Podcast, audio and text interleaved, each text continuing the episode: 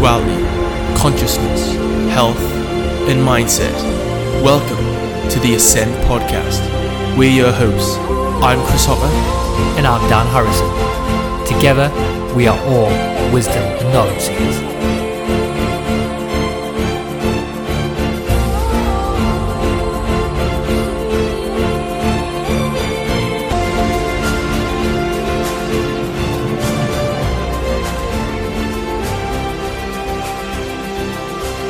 Hey, what is up, everyone? This week on the Ascend podcast, we're joined by Tom Bunzel, who is a multi published author in the technology field and is a very deep thinker, just like we, what we like to say on this podcast. And in this podcast, we discuss his latest book called If DNA is Software, Who Wrote the Code? What a question that is. So, as you will hear in this podcast, Tom comes at this question and concept from a very interesting angle. And he is somebody who was completely immersed in the technical side of software. And whilst he was working in the area, he realized that software or code has identical properties to DNA. He called it programming language, which is so fascinating. And just to open up your curiosity senses, a few things that I've come across and a few points about DNA is that DNA is approximately 120 times narrower than the smallest wavelength of visible light, and the average human being is made up of 100,000 billion cells according to some estimates. And this means that there are approximately 125 billion miles of DNA in a human body, and that is correspondent to 70 round trips between Saturn and the Sun. And you could travel your entire life in a 747 flying at top speed, and you wouldn't even co- cover 100th of the distance. Wow. And your personal DNA is long enough to wrap around the Earth 5 million times. Yes, that's right, 5 million times. Damn. So, anyway, I've always been fascinated by the conversation of DNA, and even if we just take a look at a lot of ancient descriptions and mythology, the Egyptians, the Sumerians, and other cultures as well, they always talked about and depicted the intertwining double helix strand of DNA, and they usually depicted depicted that as two uh, serpents in a dance with one another. And this has all been prevalent throughout history. And just like in the book The Cosmic Serpent, as well, written by Jeremiah Narby, he brought to the table that there is some sort of correlation between shamanic journeys, consciousness, and altered states, all crossing over with visions of serpents and linking that to the interaction with DNA. So who knows, maybe there is a message within our DNA and if it is code, just like software, what information or knowledge could be stored in there? And who wrote the code? Aliens, our future selves, our past selves? So many talking points that we definitely get into in this podcast. And every time I was actually trying to find some more research or information on DNA, I kept coming across the word junk DNA, which I'm sure a lot of you have also come across as well which I've actually now realised and come to my own conclusion that this term is really only being used by the mainstream science because they literally don't know what the majority of our DNA is. And many estimates also say that 98% of the human DNA is junk. And I'll leave that one up to you to decide on that one. But anyway, I really do think that in the future, when we advance our abilities in the area of DNA and understandings about the human genome, we will discover that it's a lot more complex than we ever thought. So anyway, just before we jump this one, I just want to say thanks so much to all the patrons who've decided to support the podcast. It really means a lot. And anyone else who wants to support the podcast and hasn't yet, and if you feel that these conversations add value to life, the best way that you can help us out is by supporting the podcast through our Patreon page. And Patreon basically is a platform that allows you to choose a certain amount each month that you want to donate each month whether that's $2, $5, $10, whatever you can. And also in return, as well as supporting the podcast, you also get some cool bonuses. And as you know, we've never bombarded you with shitty products, advertisements like everyone else is doing. We see enough of them shitty advertisements in our day to day life, and this is not the place for that. This is a place to come that is free of all of that. So, anyway, on the Patreon page, there is raw podcasts and rants that don't just quite make the podcast, and a few conversations as well on there that we might actually get assassinated for if we put them on the regular feed. So anyway, if you want to see us get assassinated, go to the go to www.patreon slash ascend and support the podcast. So anyway, if DNA is software, who wrote the code? Open up your DNA sensors and enjoy.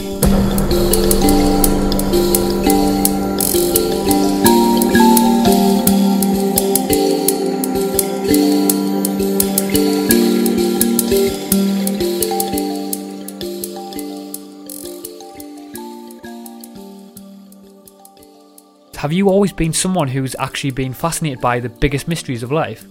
Yes. Uh, I had a very interesting and wonderful job in my 20s where I was able to work in um, other countries as a tour guide. And so I, I was exposed to other cultures. And I had an interesting experience in the Yucatan, right near Chichen Itza, which I was fascinated by, when a friend of mine gave me a book about the Egyptian pyramid, but he, uh, the Great Pyramid. But he gave me that book in the Yucatan. It was kind of an ironic thing, and that really started me because it real, it, it kind of shook all the foundations of the conditional, the conditioned beliefs that I had about human history, the the lifespan of man, and what we really knew, and what science could really, what science at that time, especially, could really tell us. So I, I, I really kind of embarked on it, and I was on my own a lot. So I embarked on a kind of a, a quest for answers for things that, uh, you know, that, that like the first one really was was who built the Great Pyramid? Why was it built? Uh, can we really account for it in any in any logical way? Things like that. So I've been I've been intrigued by this kind of stuff for my whole life. Then I kind of had a gap for a long time where I was trying to pursue an actual career. and then a few years ago, uh, and I mentioned in the book, and I went through a period where I was doing a lot of computer related stuff, and I was writing books about for end users how to use software. And then about seven years ago, I saw the video that I reference in my book, which is this video by Juan Enriquez, a, very noted geneticist on TED, you know, the TED videos. And he was, and he compared an apple to an application and he said an apple is a computer is like he said it's a computer application because it's running code, it's running DNA, and when it gets enough energy from the sun, it executes the code. It's like a mouse click. He doesn't say that, but that's input, right? It executes its code and drops from the tree. And his entire presentation was the confluence of DNA code and computer code. So I dug deeper. And in my presentation in the book, you can see I put HTML code on one, side and uh, the, uh, the the Ebola code, the source code for Ebola, which is in his presentation, which is just ACTG in different combinations. And you can see that they're both symbolic, logically constructed programs. So they're both really software. And that kind of shook me up because I, it, it, it raised much deeper questions that have been with me all the way back to when I started with the Great Pyramid. Well, I absolutely love that, by the way, as well. So, would you say when you were saying that story there, Tom? Would you say that? So you were you, you said there you were comparing sort of well well known types of software, and then within that sort of when you were researching them that software, did you actually realise that DNA had a very sort of similar language to computing software? Yes, well, I realized you know it's funny because I'm not really a, a technologist by by training. I, I was a liberal arts major and I got into it late in life and I became a writer about how to do presentations. And I started working with uh, Microsoft Office and macros, and I started writing my own macros and my own, own small little applications. And so when I saw the Enriquez video, I realized that when you have the way I put it in my presentation is all symbol, all symbols are encoded intelligence and it goes back through human history. So the first one, one of the earliest ones we know of, are like the Lascaux cave drawings, right? It's encoded intelligence. It's artwork. It's it's it's it's giving a message. It's it's delivering a message. All the way from there, you go to speech. You go to writing. You go to more. Uh, you go to Guten, uh, you know, Gutenberg Press. You go to internet and all that stuff. All of that is encoded intelligence. What happened with computers which has only recently been done in the whole span of human history. With computers, you get active encoded intelligence. So you have code that performs tasks intentionally. We've only done that in the last maybe 50 years, and our populace has only gotten really experienced with that, a very small percentage of the populace, relatively recently. But when you compare it to DNA, this active encoded intelligence this organic programming language that works with chemicals and proteins rather than silicon like our computers do has been around for 4.6 billion years. And here's the key point that I try and really hammer home in my presentation in my book is that when you have encoded intelligence or when you have symbolic uh, uh, intelligent, uh, a symbol. Every symbol has a meaning, and every meaning implies that there was a mind at the heart of that meaning that created it. Uh, or that spawned it. I don't want to say created because I don't want to get into creationism or any of that stuff. Because my question is an open question. I don't have an answer for it. Yeah. but the reality is that all of the computer software that we've created, we protect it as intellectual property because we recognize it's the product of, of in, our, in the case of Google, Facebook, computer software, Microsoft Word that we use, it's all the product of massive teams of very intelligent programmers and strategists that have intentionally coded that software. We don't have an answer for DNA, but it's so incredibly complex, and it's and of course we also call the stuff we don't, don't understand in DNA junk DNA, which is another ridiculous thing. But we have to address the fact that DNA is encoded intelligence, active encoded intelligence that we can't account for at the present time. Wow.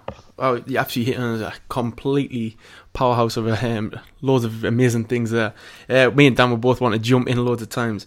Um, Tom, something that actually I want to jump in at is when you actually started talking about like um, the cave paintings, and I was just thinking myself like the pyramids and all these different like past civilizations, all leaving off, leaving us this like understanding and code, as you put it, and like this coded intelligence. I, I, like obviously you're putting together like the symbols now to then, do you think there's been much difference between the past knowledge and our knowledge, what we've got now? Yeah, well, I'm, I'm, a, I'm, a, I'm a great fan of Graham Hancock's uh, cosmology, um, you know, which really suggests, and there's so much evidence for it, we can get into it if you want, that um, that we are the degenerated offspring of se- maybe more than one, but several ancient civilizations of incredible technological achievement.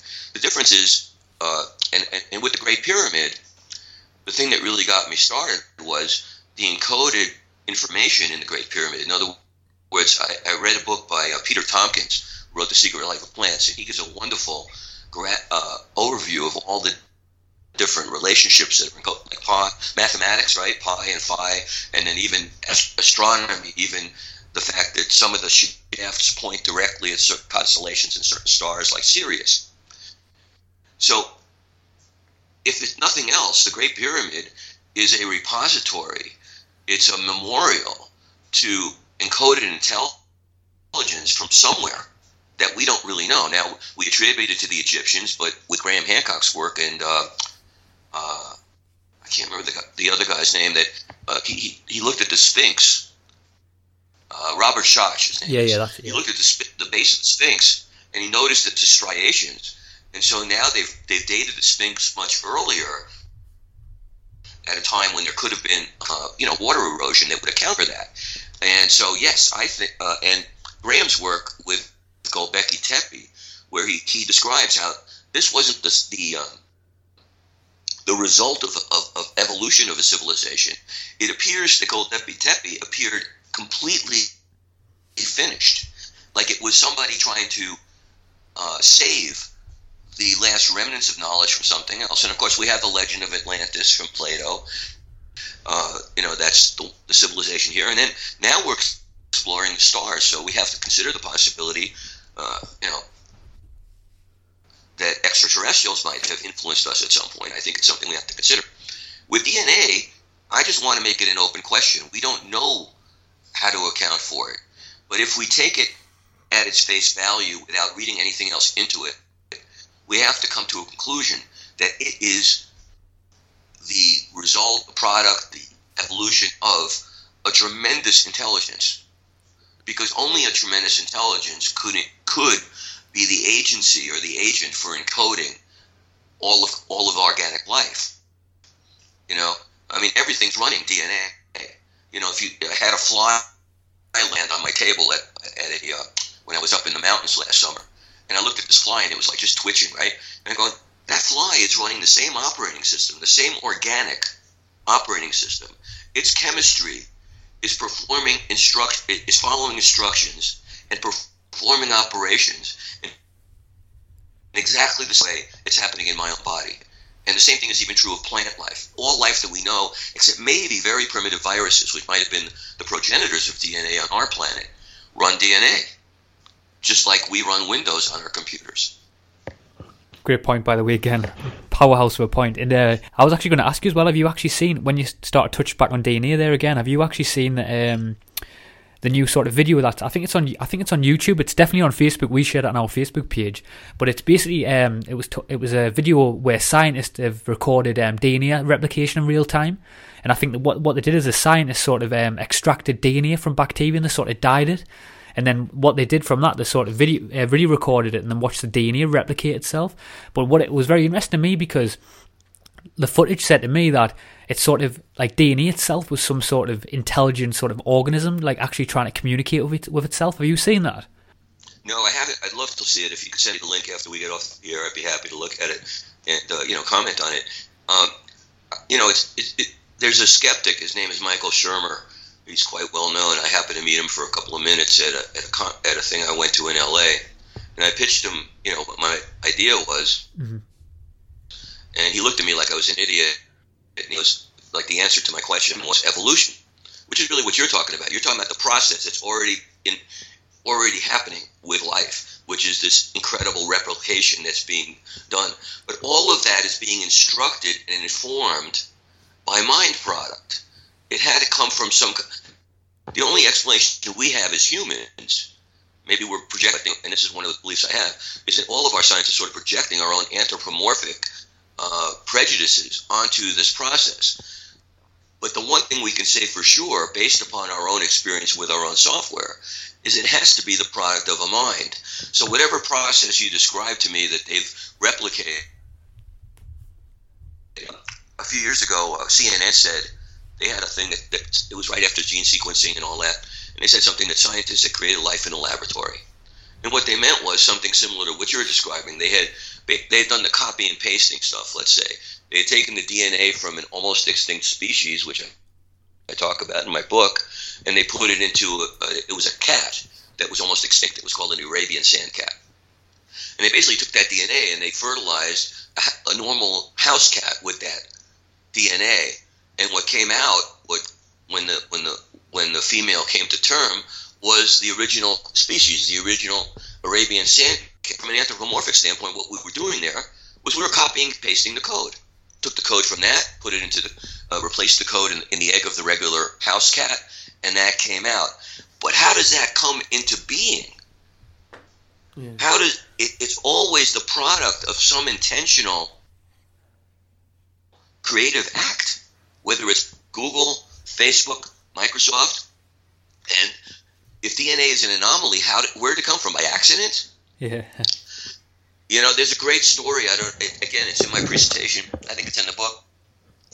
Fred Hoyle, who was the um, was a famous astrophysicist, and he was asked this question about life. I guess at that time, I don't even think they knew what DNA was, or they just discovered it and he said, How do you account for the fact that this incredibly complex and brilliant uh, uh, coding is at the basis of life?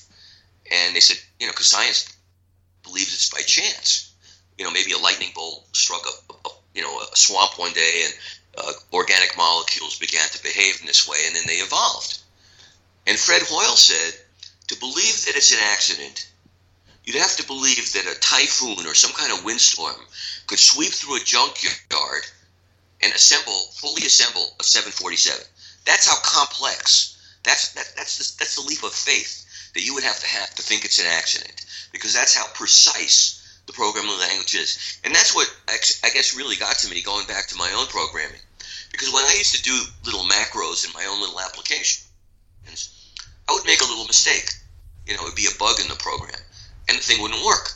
And when I would debug it, I would find like an A that should have been a B or a comma that should have been a period, something very, very minuscule could throw the whole thing off. So think of the perfection of how that same code is working in our in our um, biology, harmonious when, when everything's working when we're healthy, and everything's working together, you know, circulation, digestion, and all that And that brings me to, I don't I hope you don't mind, I keep talking.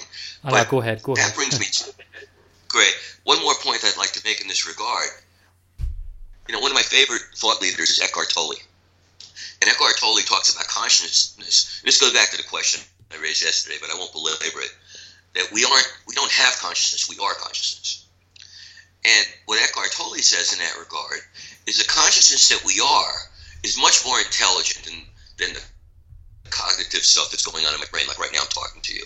The intel- right now, that same intelligence while I'm talking to you is growing my hair, breathing, running my circulation, running my digestion, doing all this kind of stuff. It is a much higher level of intelligence if you take it at face value. And I love that analogy, uh, not analogy, I love that explanation by Eckhart about what's really uh, at the heart of being, which is this, this to us, really an infinite intelligence. What that would mean. That, that's the only conclusion I come to. Wow. Wow, that's absolutely fascinating, brother. That really is amazing. Um, if we could just dive a bit more into this, um, how did uh, Eckhart Tolle influence your research? Okay, well, I'm going to go back to that question again. But when I had that realization that I am, uh, or uh, when I when I work with certain people and, and reach that point, it kind of blew away all of my beliefs. I didn't know what to believe anymore, and I went through a, a massive depression, and uh, because I didn't know who I was, you know, when when you tell Eckhart Tolle, he's got a joke about it. He says, if you say to me you don't know who you are, I say congratulations. but when you actually actually when you actually have that experience in your day to day life, and it makes it difficult to communicate with other people, and you have panic attacks and stuff like that, it really wreaks havoc. So I went through a, a period of time around the time I saw the Enriquez video, where I had to kind of come out of that, and Eckhart's teaching really helped me because it, it, it got me to a point where I wasn't I, I, I could I worked with another friend of mine called Michael Jeffries, and he said to me at one point, "Can you just drop everything? You know, silence, full stop."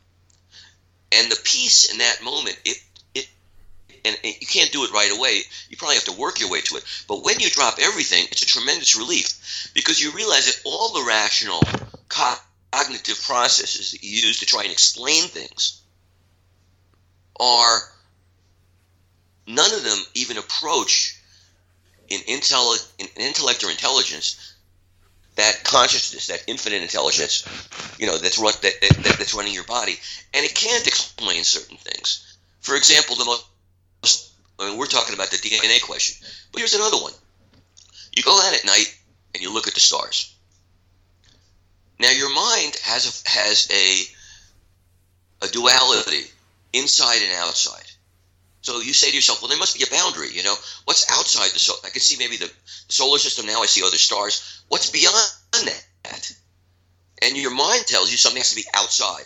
But in that context, the notion of outside and inside just loses meaning. You can't work with that with that conceptual set of definitions anymore to address that question. And DNA, I think, has the same kind of effect, especially when you have worked with computers on some level or have looked at code or even have looked at code side by side. When you realize that the HTML code, you know, if you look at your HTML code, I do it in the book and maybe you've seen it, you know, if you look at view source in your HTML code, you see all the code. It's basically English. And it says show, let's say it says show JPEG tom.jpg. So my picture is displayed in the web browser, right? If you change that lettering to dan.jpg, you show Dan's picture or Mary or whoever. So just by changing the code, you change you, you, you alter the expression of that software, which is HTML. But we now we have maybe you were referring to this, this earlier also. Now we have editing software for our DNA, which is called CRISPR.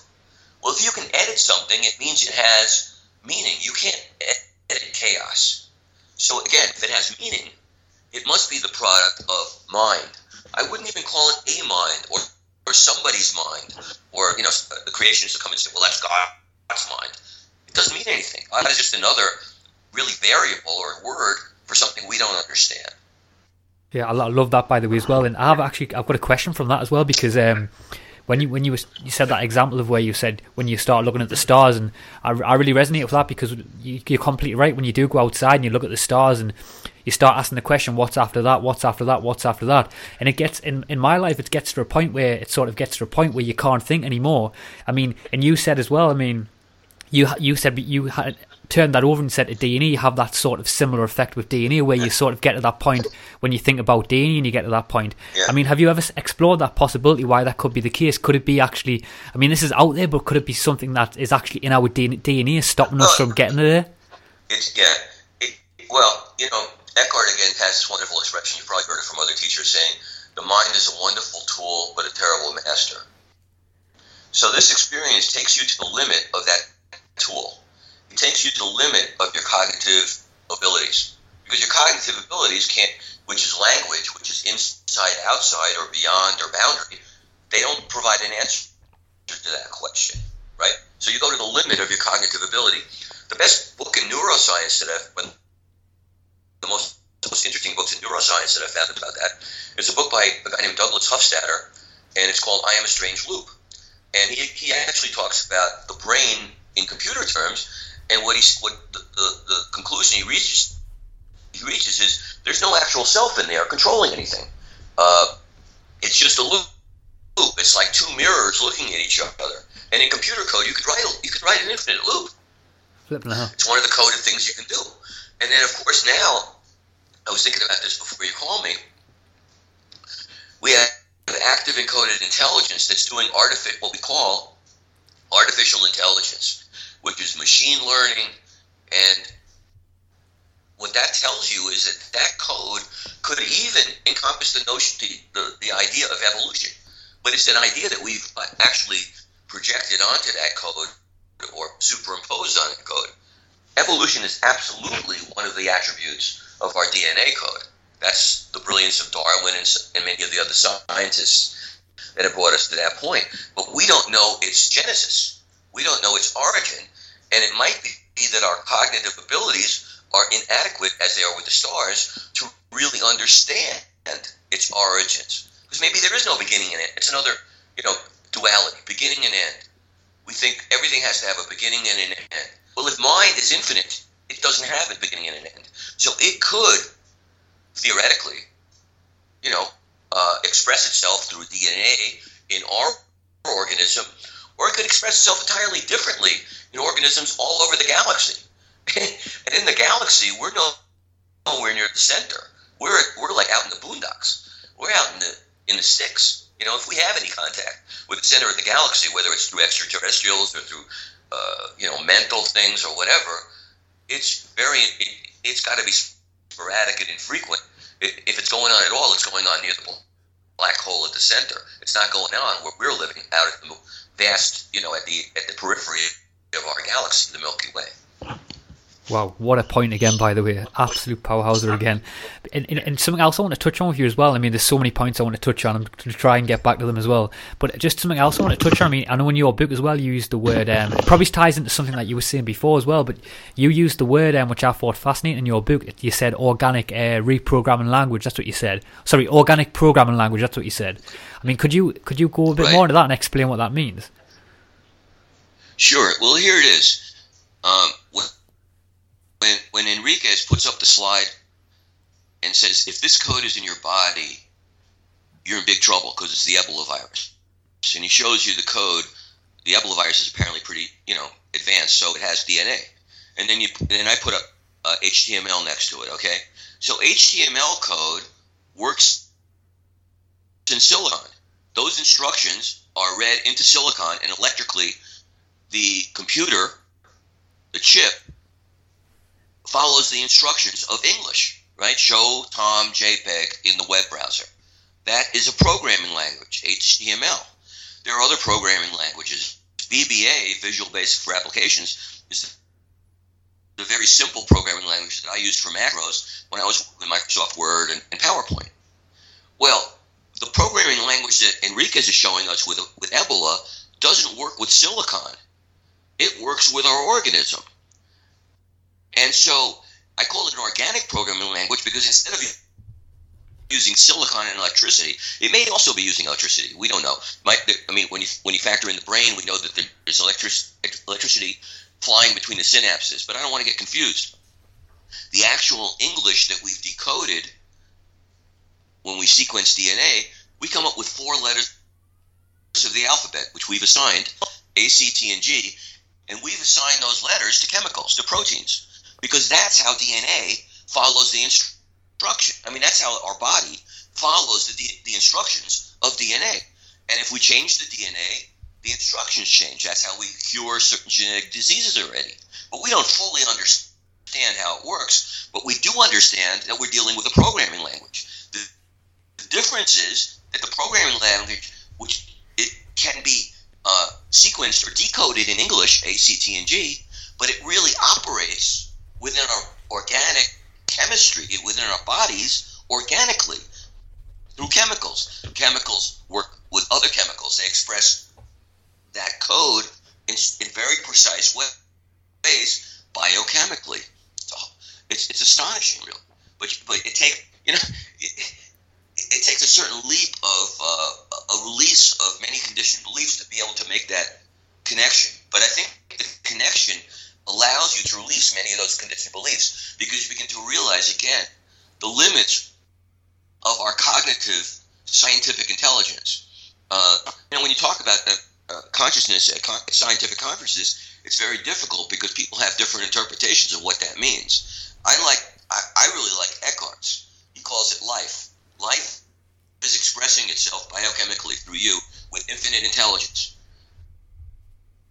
Whoa. At time, you've evolved a brain that's able to use cognitive thinking, and that and we can use that as a tool. I think that we can. I think. Uh, I mean, speculatively, I do you know? Do you guys know what biomimicry is? No, uh, have you heard of that? I haven't. Uh, say it again, please. Biomimicry. I've never heard of that. Could you? It's Ex- yeah, go on. and engineers use it.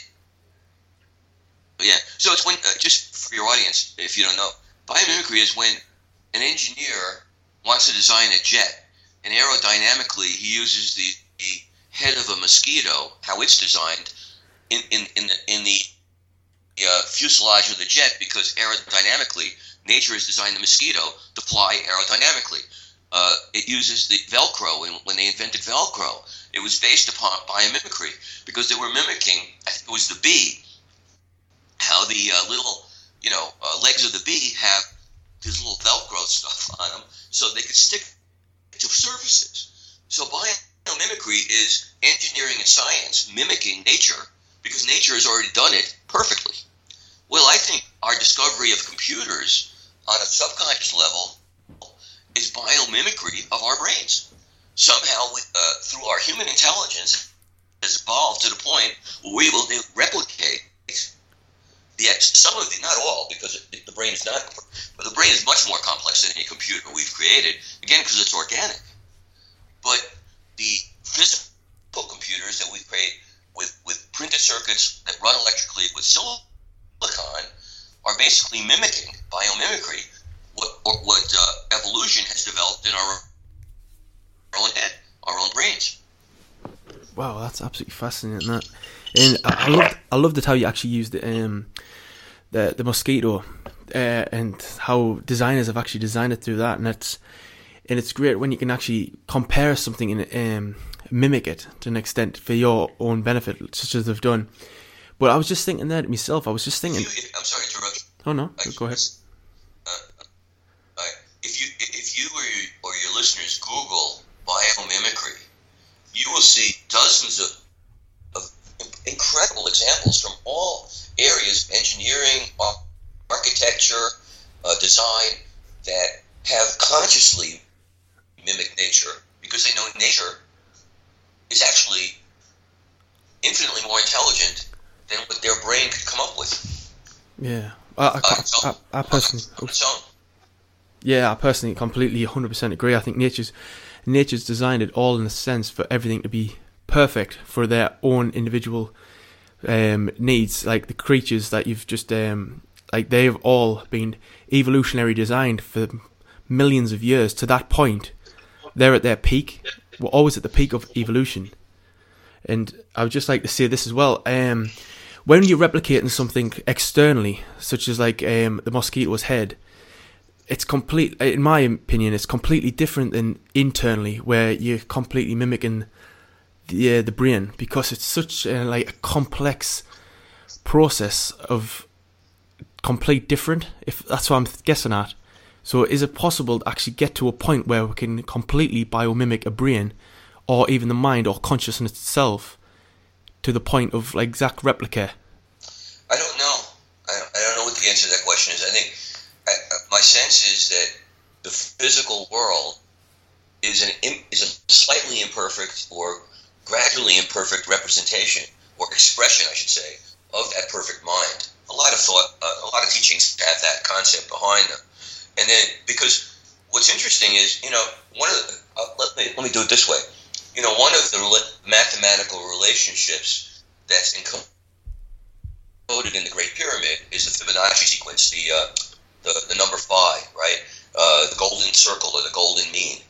And again, you can see that expressed everywhere in nature. The most um, the most common one that they show you is how a snail's shell basically has that same circular uh, uh, it grows according to that mathematical principle. And you see it everywhere. I mean, almost every flower, every plant works, not, not almost, every one of them works according to that principle. But as they express in the physical world, they're slightly off. They're not perfect. The perfection only only exists in the mental realm. That's kind of Plato. You know, Plato had this thing that he, the most perfect world was the world of form, which was the mental realm. We are an expression of that, and that's why in his in his famous analogy of the cave, where we only see the shadows. Right? We're those people in the cave. Maybe you've heard of this analogy, where, where the people in the cave are all, are in chains, which is the human condition, and our view of reality is really only uh, is limited by only the shadows that we see on the wall. But the ultimate reality, which I think in Plato's conception was was really a non-physical realm that we, you know, science doesn't understand today, and it, it sounds like voodoo right now or woo stuff. But a, a, a, non, but we we live in that mental realm all the time, and we have thoughts. Mm. We don't know what those thoughts are. We don't even know where they come from. Most, you know, almost all the time they come unbidden, as a friend of mine says. So I don't know if that answered your point or not, but that, that's where I went with it. Yeah, no, that's, that's, it was a brilliant point, and uh, yeah, st- certainly certainly answered a lot of um, things that was actually going through my mind at the time. And you actually brought up something that I actually heard um, before, and uh, forgive me, I, I, can't remember who said it, but um, at, we're at the point right now in science and evolution where we can completely understand the workings of a bat. We can analyze its flight trajectory. We can analyze its wingspan. Its its complete workings of its like pattern. It's even like get its neurological patterns, but completely we do not understand what it takes to be a bat or what it is to be a bat, and that always that always thinks about the limitations of how science. Uh, we are always limited to like what we're experiencing, what we're actually visualizing. Well, yeah. Well, the bat example, the bat example is a brilliant ex- example. I, it, same thing as with dolphins, right? Both dolphins and porpoises and whales and bats experience the world through what we call sound. Mm. They use sound the way almost as their primary sense, the same way we use sight. They use sonar. So their experience of the world is completely different from our own. There, we can't uh, in fact, I think what you're talking about, I didn't understand your question. I think there are scientists now who are simulating the experience of a bat in, in experiments, but they don't. But as what you just said is right, they can't get inside the bat's head or physiognomy to to actually sense that experience. And that brings me to one of the most brilliant thinkers I think on the planet right now. His name is Dr. Robert Lanza. He has a, uh, a teaching called uh, biocentrism. I call it like a biological theory of relativity, and it kind of goes along with, you know, obviously my theory with the, my presentation with DNA. But what he basically says is that science's claim to objectivity is flawed because its instruments work. We, we can't get outside of our sensory capacity. We only know the world, just like a bat knows its world, only through sound. We know the world only through sight, our five senses, and our particular cognitive abilities going back into the brain. So we can't get to objective experience. All of our experience is grounded in our biology, ultimate uh, biology and physics, ultimately. Uh, we have we have two eyes. Okay, insects have insects and spiders have I don't know dozens, hundreds, thousands of eyes. Think about what their visual experience is like. We can we can replicate it in the laboratory scientifically somehow. External, we can create a we can create a mosquito bot. You know, we can create a robotic mosquito that flies like a mosquito, but inside that bot, we don't know what its experience is. I don't think there is any experience in an electronic bot. That's my feeling. There's a theory called panpsychism that says even in an electronic bot, there's some consciousness. I don't know. But the point is, the electronic bot has not got anything like the experience of, the, of an organic, life evolving mosquito. One is organic and one is electronic. They're two completely different physical realities. Wow, what a point, by the way. Powerhouse were a point as well. And just, just something I want to go back to before as well, just to get back to the uh, the DNA conversation as well, because um, you you said something before. I think a lot along the lines you said um, DNA is a, a programmable programmable language. I think that was the word you used. Uh, I'm sure you used that word anyway. But sorry, go ahead. I'm sorry. Say it again. What? A programmable language. Did I, use? I, I didn't hear what. Yeah, yeah, programmable language. And I was just going to say from from that as well. I mean, you um, obviously the the title of your book as well, which I I wanted to go into as well. When you you're basically asking the question, if DNA is software, who wrote the code? Which is is is really a fascinating question within itself as well. I mean, did you? I mean, have you actually explored the possibility of that question as well? I mean, I know it's sort of a big, open, sort of winded sort of question. And I think to, to a sense as well, that's the reason of the question because it opens you up to the infinite possibilities of what could be of it. Okay. But do you, but do you actually have you actually explored the possibility of, um, of something I would love to ask you is have you explored the possibility of sort of I know you touched on it before slightly, but on sort of maybe aliens did modify our DNA because this in my life this is something that I've been researching into and I've looked into guys like um, I think he was called Eric Van Daniken. I think it's called. I think that's how you pronounce his name. But and that's that's sort of yeah, like. I, I love, yeah, I love I love his work, and I think it's very possible. It's not you know we haven't we have no direct evidence, but it's very. I mean, the very first of all, I like to think of our different races, the races, or different you know races of humans. Each one of those is like follows a different template. If you use a diff, if you use the computer analogy in a way, right? Each one comes from a different DNA template. Uh, uh, you know, if, if you say African Americans, because they're dark, their DNA template would have that attribute in it, whereas Caucasians would have a different a different attribute. But to address your question, I think at a certain point, when if someone says to me, "Well, it's okay, where did DNA?" Well, first of all, let's address your point. So with aliens, it's very possible that at some point some uh, a very, very advanced civilization came down, knew what we knew, and needed a workforce. And this is the the theory of um, of Sumeria, I guess, or the Anunnaki. Yeah, Zecharia Sitchin. They, they, right, you, you know about that stuff. Okay, so that's a plausible theory, but it doesn't answer the question because where did their DNA come from? Where yeah. where did their you know so it's just kicking the can down the road. The way I like to address the question is as follows. So, what can we actually say based upon the stuff in my book and what I've presented today. All we can say is that DNA is the product of mind. Mind exists. We know it from our own experience, but, but we don't, you know, we call it, we can call it consciousness or whatever. But it's beyond our scientific capability of defining or controlling. But we know that every software program that we've created, again, is intellectual property is a mind product. So my summary in my book is the only thing, the only conclusion that I'm comfortably comfortable drawing is there must have existed at one point, or perhaps still exist, an intelligence far superior to our own. I have no idea whether that is, uh, you know, whether that intelligence exists in aliens, as von Daniken suggests, or it exists in nature, or it's part of just what we call reality. But when you go back to neuroscience or Eckhart Tolle, one of the discoveries, and it's very disquieting, neuroscience has not discovered a physical self in the brain. In fact, David Eagleman, who's another neuroscientist that I really enjoy his work, he calls the brain a, a, a bunch of committees that are basically firing up synapses and neurons are firing. And the decisions that are made are not by one person named Tom, in my case.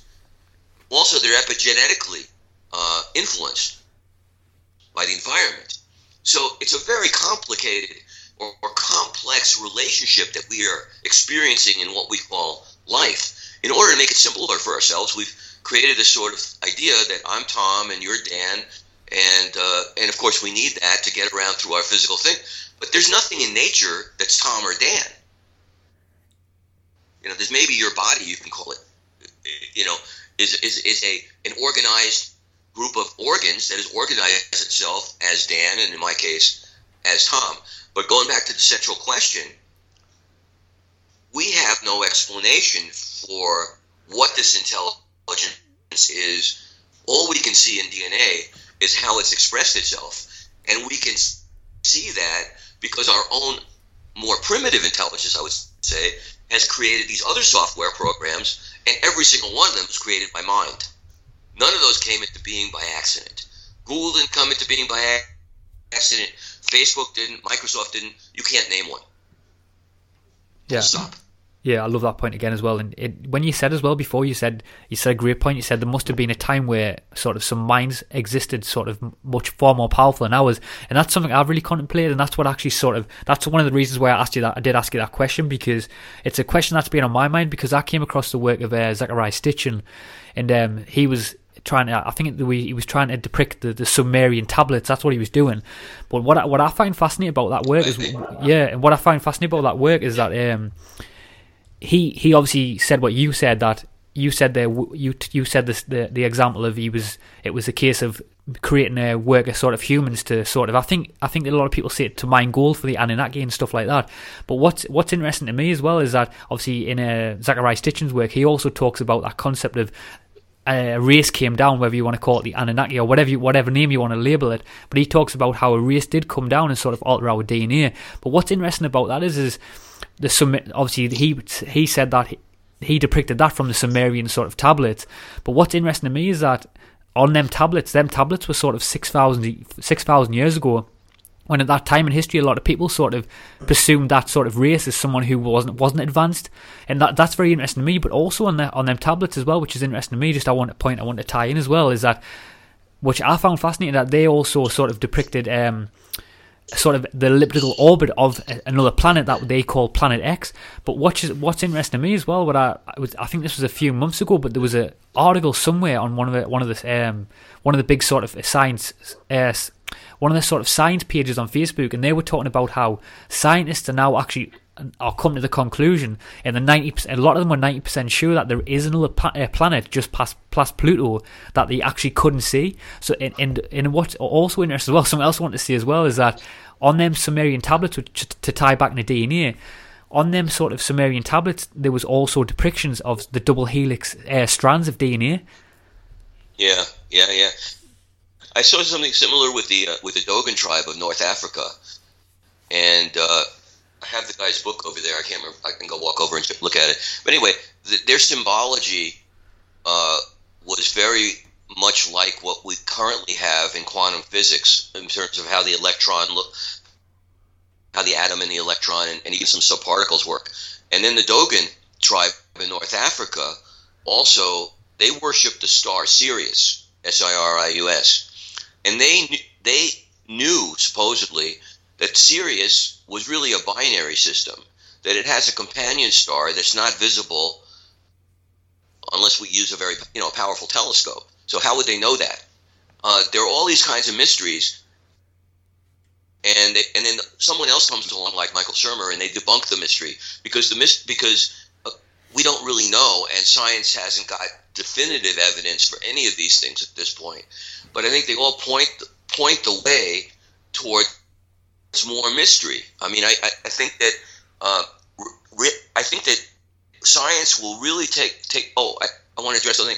Yeah, it, with the Anunnaki, I think by uh, anthropologists have have kind of discovered that there was like a quantum leap of human intelligence in that period.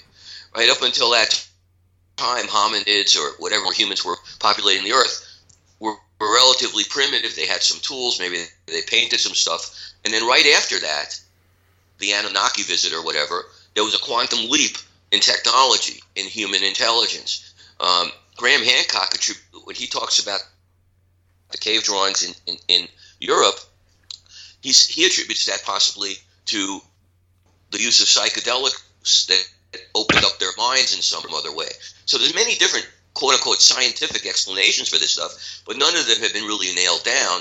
Part of partly because of the limitations of science that I think we've come up against in this in this conversation. I think the next big step for science, and you see it in science and non-duality, which I was privileged to attend a few times. The next big quantum leap for science is acknowledging the reality of consciousness, even though it can't explain it at this point. Because if you look at quantum physics again, you know, is it is light a particle wave? It's neither until it's observed. Or you have that Schrodinger's cat, you know, experiment. Is the cat dead or alive? Well, the isotope, the radioactive isotope inside the box, doesn't really express whether it's dead or alive. It doesn't really kill the cat or let the cat live until you open the box and look at it. It's mind-boggling. It's the same limit of our cognitive abilities, I think, that we talked about earlier with with the stars in the sky, because our limitation through our language is with the stars in the sky, inside or outside. Limitation with Schrodinger's cat, dead or alive, light, uh, particle or wave. These distinctions don't. These these distinctions don't actually occur in nature. They're all superimposed onto nature by our cognition, by our language, by the way we think. Uh, I saw this brilliantly portrayed, I thought, in the movie Arrival, where uh, the main character, uh, Amy, I forgot her name, uh, you know, they have to communicate with this completely alien species that suddenly appears, and they realize that their way of th- their, their, their, you know, Eckhart talks about the content of thought and the structure of thought. So it's what, what we think and the way we think. We can't think the way aliens think because they think, as Apple says, they think different. They think at all. But they could be thinking infinitely intelligently differently than the way we think. I'm sorry, going back to your bat. Because they, and that's what the film Arrival did so beautifully, we don't know how they experience life. They, those, those beings in that film were using some kind of ink blots, right? Mm-hmm. And that's how we finally communicate. We finally communicated with them. But, but it comes back to that great thing. We don't know what we don't know. Yeah. we can't know how ignorant we we can't know how ignorant in in the grand scheme of things we really are. And what science has done for us, because we've accomplished so many unbelievable things with science, makes us think, makes gives us the, the, the delusion. You know, Dawkins calls it the uh, uh, you call it? The God delusion. Well, really, there's because he's attacking, you know, primitive religion or, or the, the low hanging fruit of the guy in the sky with the big beard who makes everything happen. So Dawkins, who's an atheist, calls it the God delusion. But there's actually a science delusion, which we've been talking about this whole, you know, 45 minutes or an hour, which is our assumption with science that it's objective, that it is objective. It's not objective. We've already discussed it. Bat science, or let's use dolphins, because dolphins are, have bigger brains than us. To the extent that dolphins have a science, it's a completely different scientific paradigm than ours because they experience a completely different world. They live in the ocean, they navigate with sound, they have eyes, but they don't really use them the way we use them, and they have language. So their experience of nature or their experience of living is completely different from ours. And to think that our science can completely understand their experience is very, uh, it's hubris. You know, it's it's a conceit. It's not. It's not. It's probably not even possible. Yeah, like that. Do you know? I was a question I want to ask you as well. I mean, when you when you were doing your research for your book and things like that, and you were asking the question about DNA. I mean, are you did are you have you read um, Jeremiah Norbury's book? Because I wanted to ask you ask your thoughts on that. If you read that. Which one, Jeremiah Sitchin? Jeremiah Narby's called. He wrote the book The Cosmic Serpent. No, I'm not familiar with that. I'm sorry. I, you can send it to me later. I'd love to see, uh, you know, on Facebook or whatever. I'll look into it. Uh, I don't think I'm familiar with that author. Yeah, it's a it's a really really good book, and I would definitely recommend you reading that because he he definitely Jeremiah Narby in that book. It's a book that I've read, and it's a it's quite a complicated book for, for me anyway. It'll not be for you, but anyway, um, you, it's, well, you're really, very kind, but it's not true. Yeah, it's really good though the book though because I think you'll find a lot of essence in it to the topic of DNA because in that book as well, Jeremiah Narby he uses sort of shamanism and sort of neurology and um, ancient mythology. He also also uses as well, which we've talked about in this podcast. But he talks about in that book, which I thought was very interesting, how sort of uh, specific sort of biochemical information can actually be directly transmitted through DNA, which I thought was really fascinating and, and, and which is very interesting to me is that, I mean, this is what I'm thinking as well. Maybe in the what we've talked about in this podcast, maybe maybe it was that sort of ancient cultures did tap into DNA, and that's where I was actually thinking maybe in the past that they did get a lot of their sort of knowledge from because obviously a lot of ancient uh, depictions and things like that obviously always sort of uh, have the, the double helix uh, depictions, don't they? And it's all it's always if you, even if you look at some cave paintings and things like that, it's always been pre- prevalent throughout history. So I mean, I, I would love to know your thoughts. I mean, could it actually be possible that maybe ancient cultures did sort of I know you said you haven't read the book, but you, you probably have a bit more of understanding about that topic and maybe a bit more insight after you've read the book. But just in your mind now, do you think it could be possible that maybe sort of knowledge sort of can be transmitted through DNA and we in ancient cultures maybe you've done that in the past?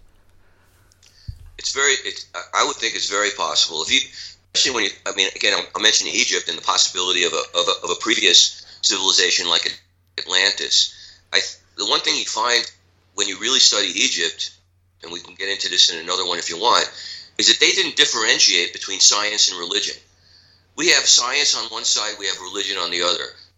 They had what I would call a sacred science because they looked at the the, the energetic movements of the planet. I mean, we, we look at them as primitive, you know, our science does. So they say, oh, well, they made each one of those gods. So they had a god on an island, god on Actually, if you really under, try and understand their cosmology, they saw these energies as sacred interrelationships. And of course, what happens in our minds and in our bodies is not separate from that.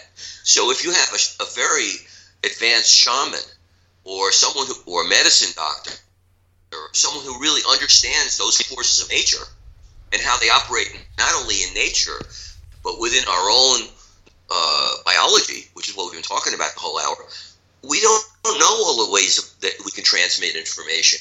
I mean, look, look at look at wireless. We use wireless every day to transmit. We're doing it right now with Skype. To transmit, uh, you know, bits of data between the two of us right now. Okay, there's no conduit for it. There's no wire. Wireless. It's it's empty. Can you explain that? Yeah, no. Why?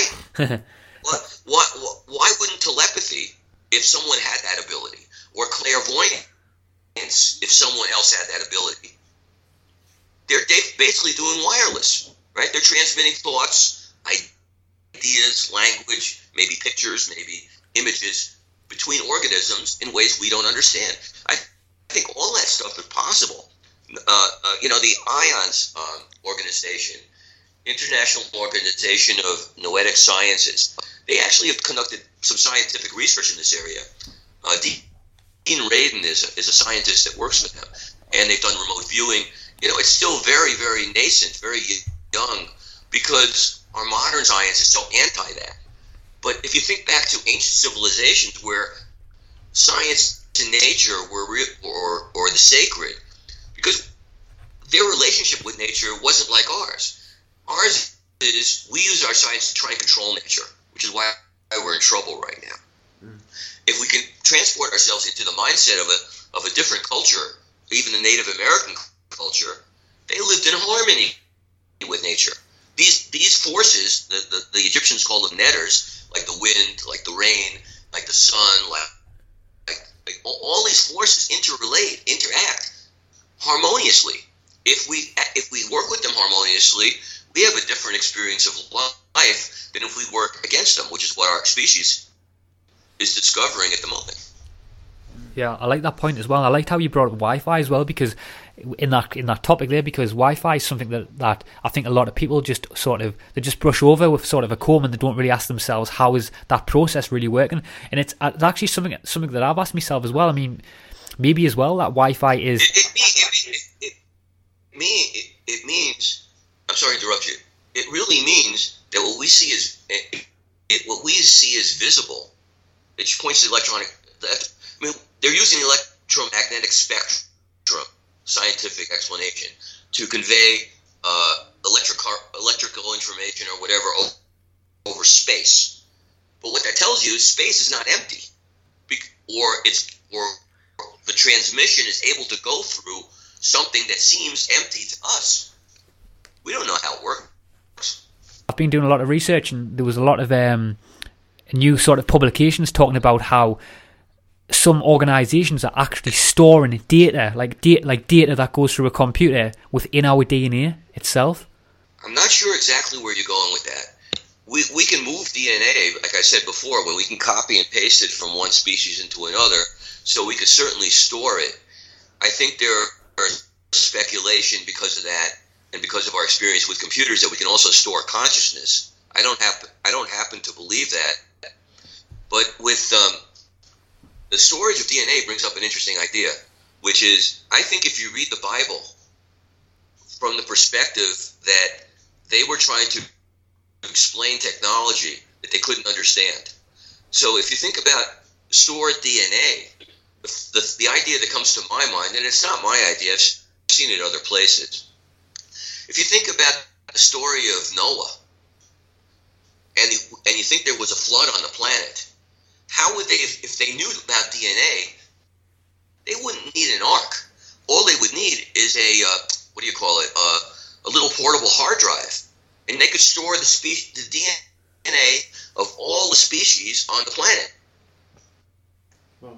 So what they're talking about with the ark is really an electronic, it could be, a storage device that you were talking about right now for storing and safeguarding DNA. It's like backing up all the information on the planet in case there's a catastrophe. Whoa. Do you do you actually think it, here's another question as well I would love to ask you. Do you think it's actually possible that maybe to go back to sort of maybe not even the alien conversation, but just something bigger, something else more, like you said before. Some, there's, it's got to be possible that at one time on the planet there was something that was, sorry, in the universe that is highly much more intelligent than us. But could it, it could even be ourselves to a certain degree. But could do you have you actually explored the possibility that maybe some form of intelligence, or maybe even ourselves in the past, could have actually left some sort of message within our DNA, like ready for at a time, so when we're ready to encode it? Oh yeah. Um, first of all, you know, some, our, our current biologists are actually using DNA as storage as storage material right now. You can actually store more information, more video using DNA than you can silicon or excuse me, some other you know, sorry, some other uh, storage devices that we have now. But could it be the the medium of transmission for wisdom, for example, or I mean, there could be a timing device in our DNA which says, "Here's one. What, what it could be programmed if this species achieves nuclear power go visit the planet because they may build a bomb and we might have to stop them from blowing up the planet or, or destroying all life on the planet. I mean, certainly, once you understand the full, and that could be in the junk DNA that we don't, don't understand. I mean, it's all speculative. That's just, you know, we can play those kinds of mental games forever. But yeah, I mean, it's a, it's it's an information medium. So any, and that's that's why it has to be the product of a mind. You can't have information without a mind you need a mind first of all to discern information, right? To see it somewhere, to see the relationship. So you need so our minds, scientific minds, have decoded reality level as information. But we also know that in order for information to exist, a mind must exist. All of our experience of mind has been embodied minds. We feel we attribute mind to there's a mind in your brain, there's a mind in my cat's brain, there's a mind in a mosquito's brain. That's how we look at mind. But we don't know. Mind doesn't necessarily have to be attached to a body. And in fact, if, if we go down that, that rabbit hole of there is no real self in our brain, then what some people say is there's really only one thing in existence, and that's mind. There's only one and that's mine. And that's really Eastern thought. That's Buddhism, and and that's you know Brahman, right? Oh, yeah. Just, Brahman, Brahman does. I, I, don't really understand Eastern religion that well, but my, my sense of it is, it, it mind doesn't need a body to uh, experience it. We come being experiencing it for a limited duration. I'll, probably more limited for me than for you, because I'm already 68. But we don't know if mind has always got to be embodied that's one of the uh, prejudices or conditioned beliefs that we work with, but it's not proven.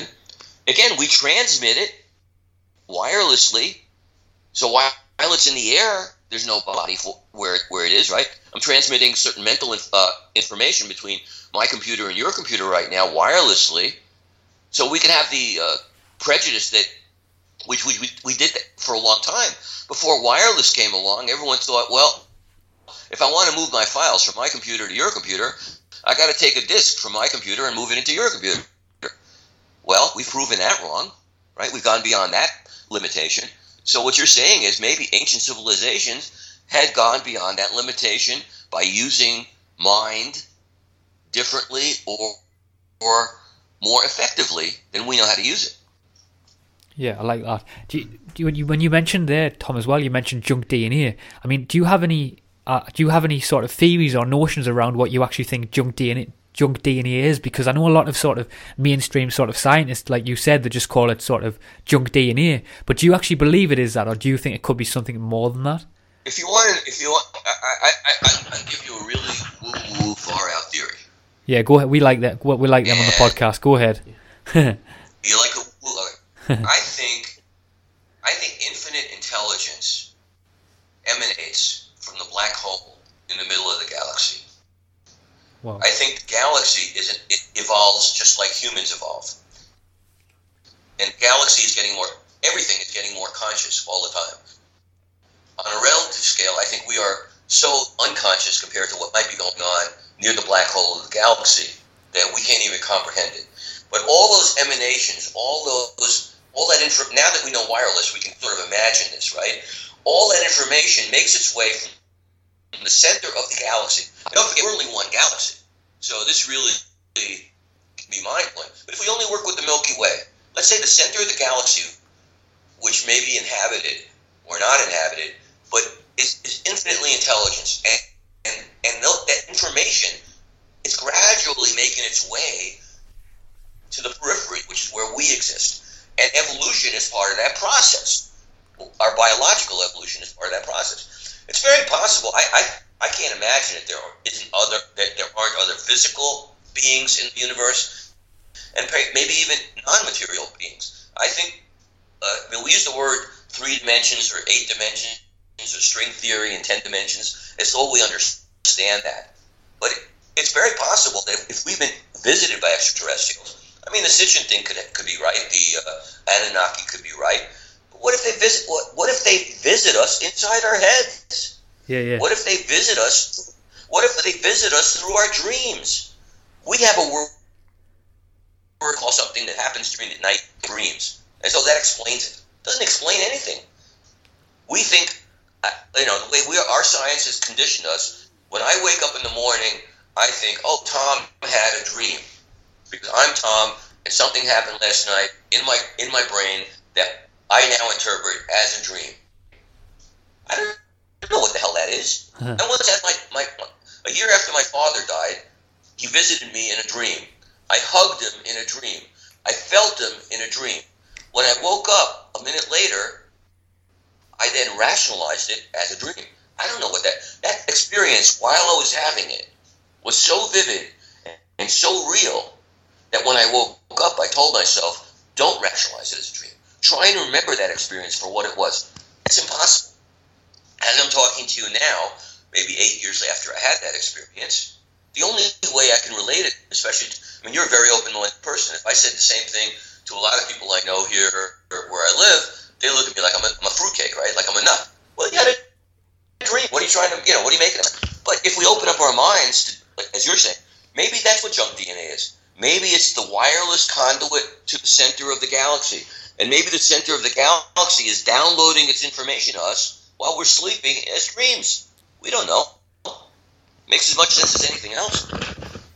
Yeah, I, lo- I love that. I love how I love that point there because I've thought about that possibility before as well. It doesn't have to necessarily be in the form like a, a communication or information doesn't have to be necessarily in the form of a physical UFO actually coming and sort of landed on you, landed on your back in your back Right. garden.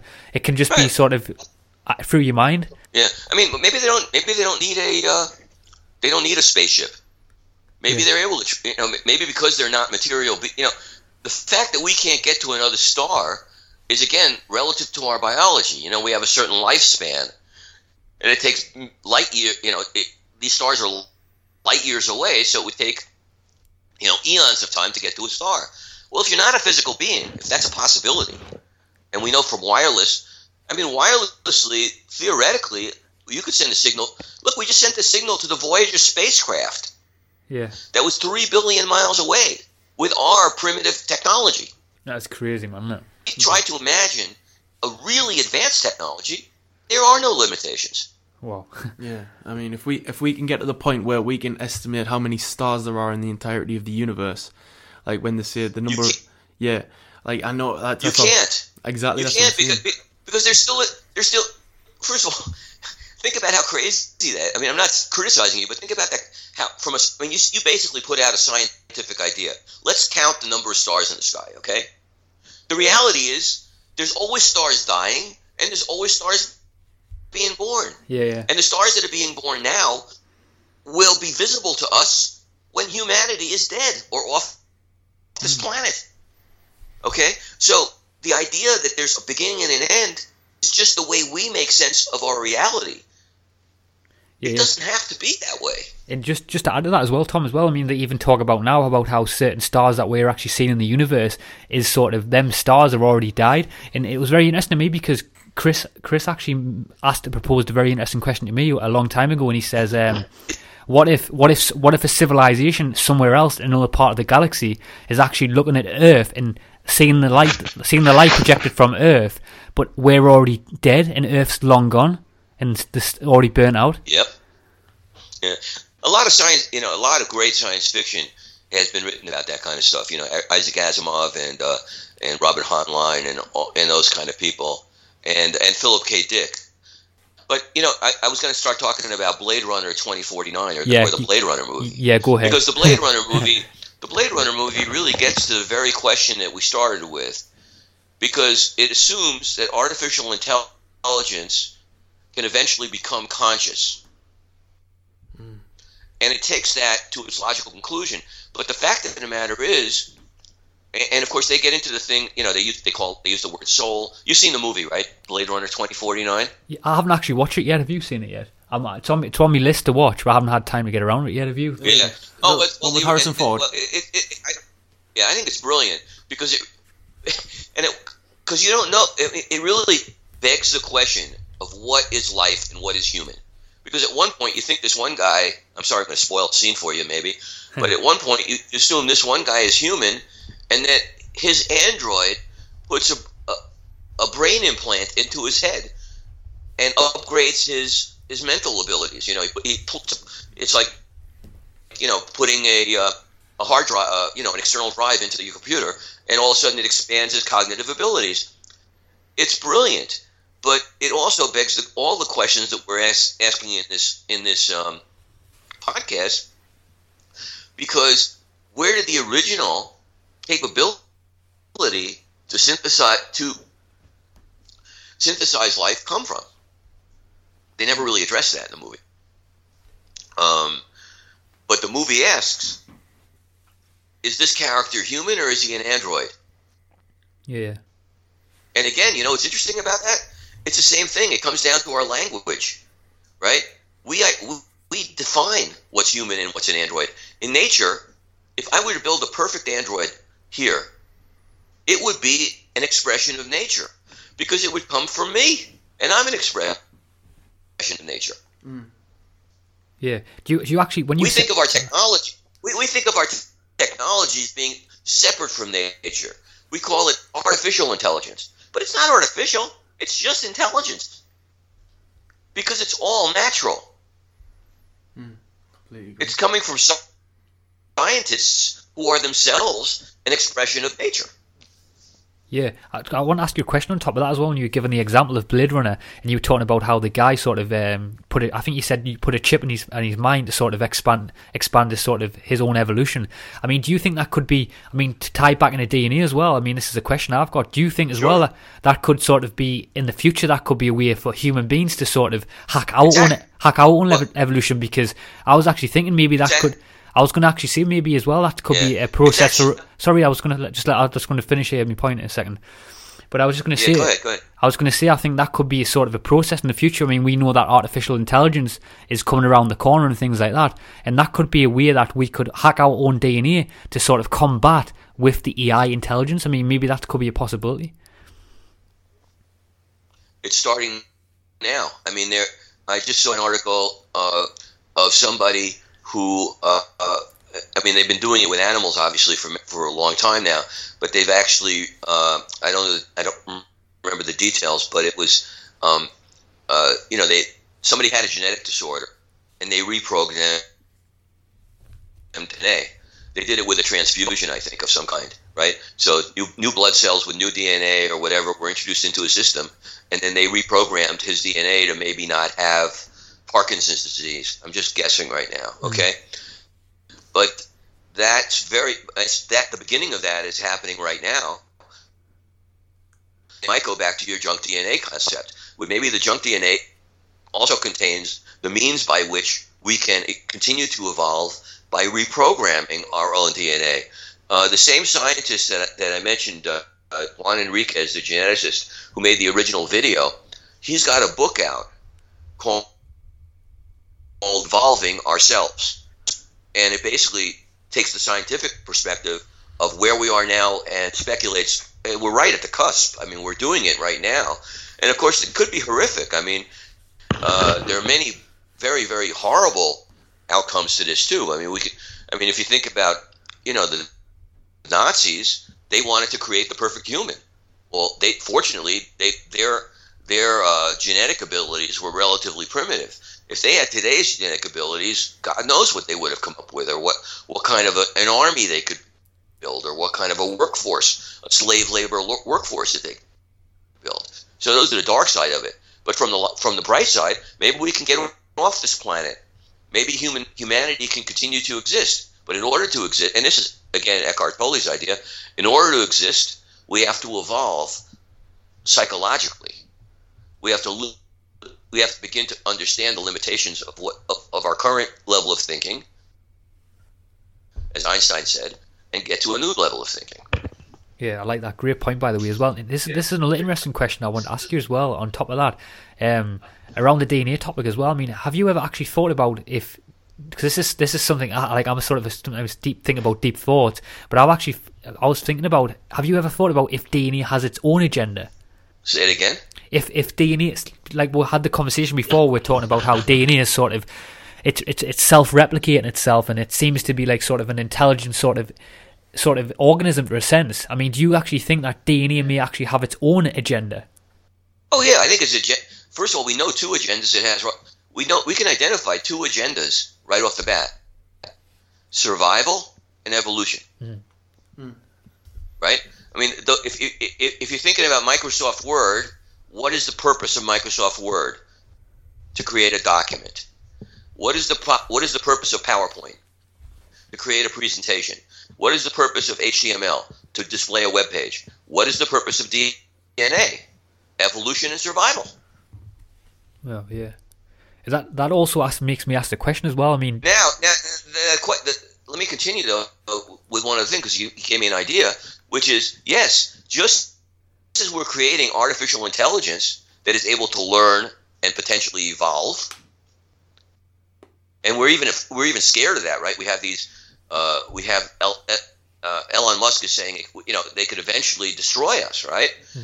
But if, if our own DNA is programmed for our own evolution and our own survival, it is itself a learning intelligence because it's learning how to survive. That's our science, right? Our science has been part of our evolution to be able to survive in more and more hostile environments by trying to control nature. That, yeah.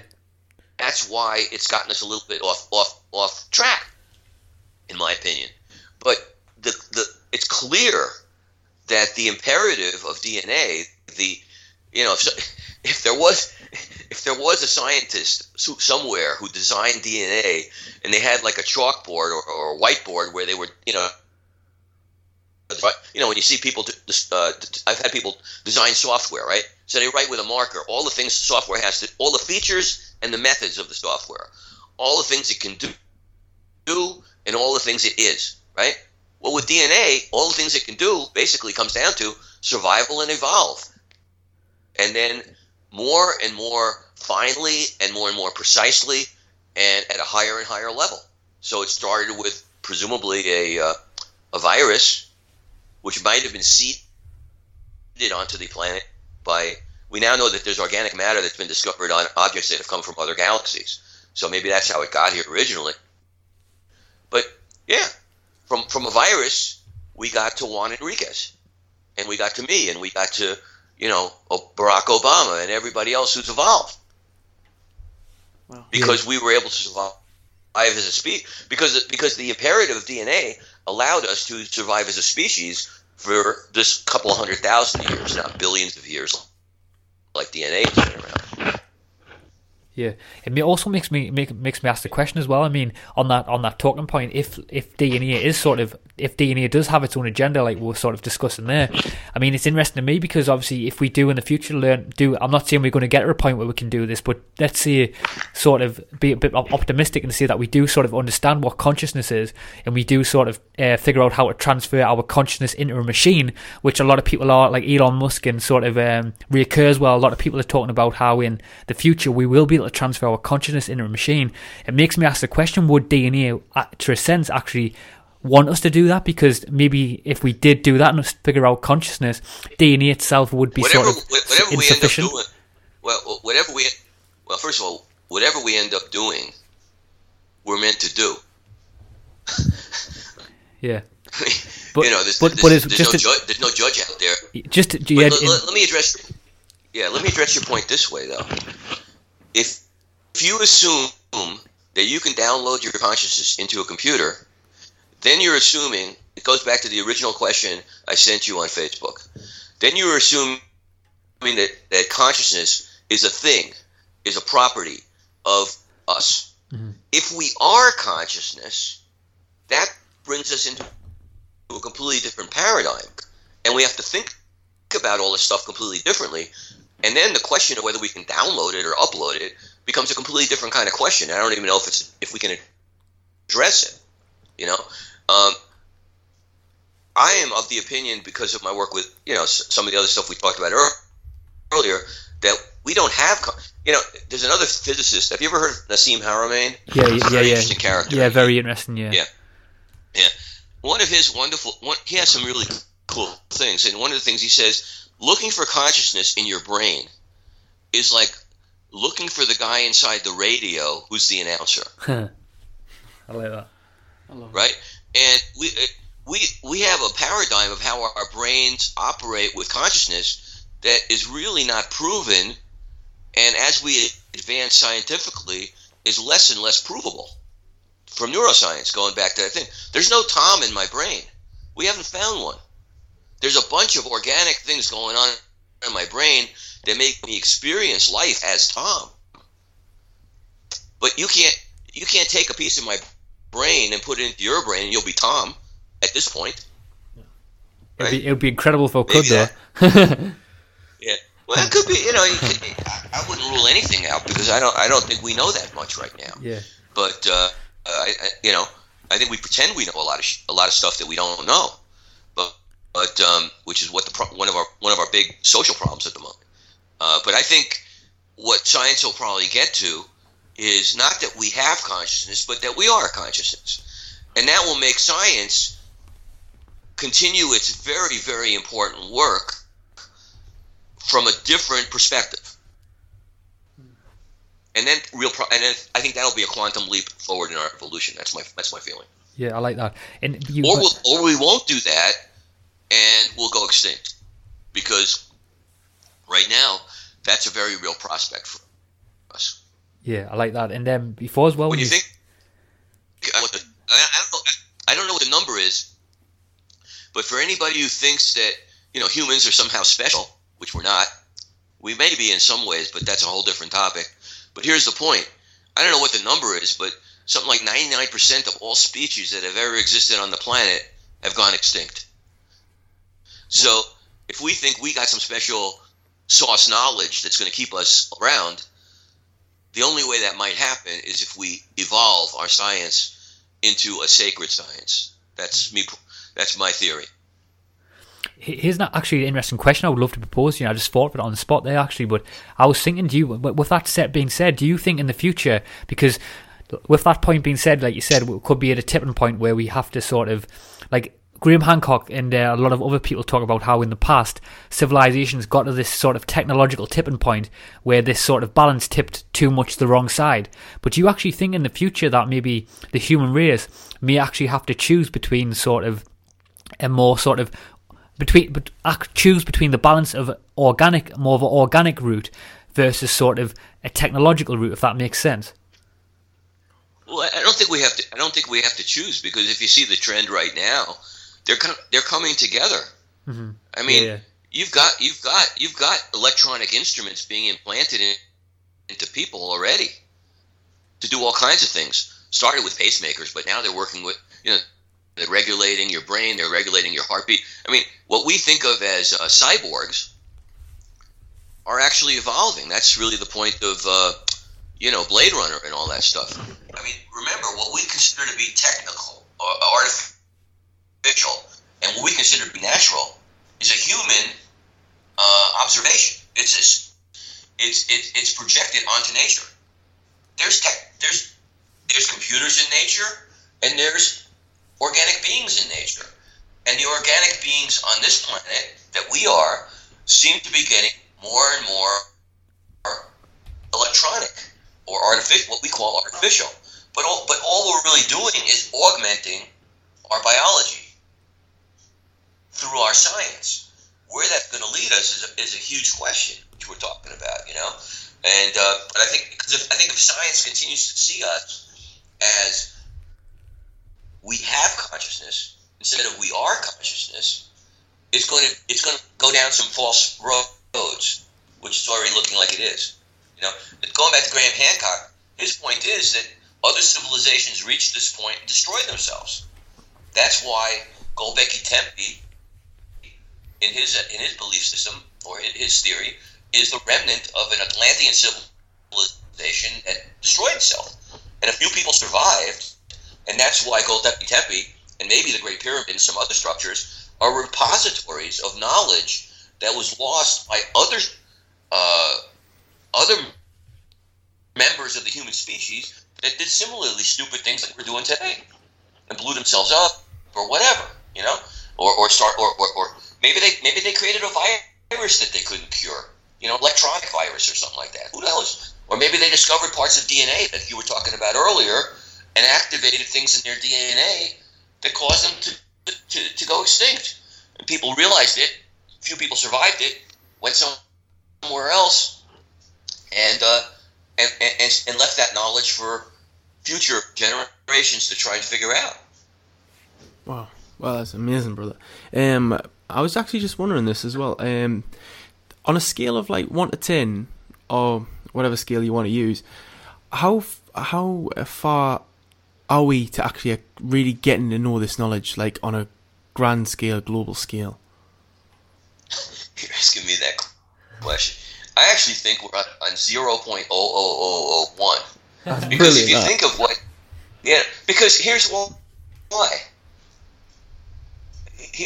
Here's a here's a great mind experiment that I like to do. Okay, and it goes back to that Hofstadter. I'm a strange loop, and and going in the sky. So okay, we have you know what a prime number is, right? Mm-hmm. So a prime number is a number that can't be divided by only by itself and one. And so we have, for thousands of years, we had humans figuring out the largest prime number, right? And then we got supercomputers. We have now discovered a prime number that's I don't know how many how many uh, digits long. And every few years, the scientists say we've discovered the biggest prime number, and it's now 120 digits long, let's say. But here's the thing: we know there is no largest number.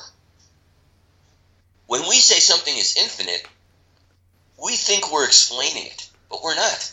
We're just assigning a word for it.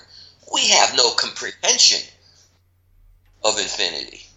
Just like we don't when we go out and look at the stars, or when we do a deep meditation and go inward. There's no inside and outside. That's another dualistic uh, explanation that our mind has come up with. Okay, so when you ask me what's possible, what's possible is infinity, but we have no no appreciation or or, or uh, understanding of it because it's beyond our comprehension. We can say using our language, there's always another big, there's always a bigger prime number, right? There will always be another one because numbers are infinite. But we have no grasp of what infinite truly means because it means no beginning, no end. It doesn't mean the largest thing in the world, impossible. It means no, no boundaries. And our mind is incapable because our mind thinks in language of going beyond no boundaries at the present time. Maybe a, maybe some kind of here's an interesting idea because this is actually Graham Hancock's idea. Maybe some substance in the rainforest that is now going extinct, some plant that we're now making extinct, would have the capacity to enable our minds to go into infinity. But we're killing that plant right now because because we think we have scientific knowledge that is beyond that. Yeah, it's you know that that's that's how stupid we are. Yeah, I love that. You're completely so right. You ask me where we are now.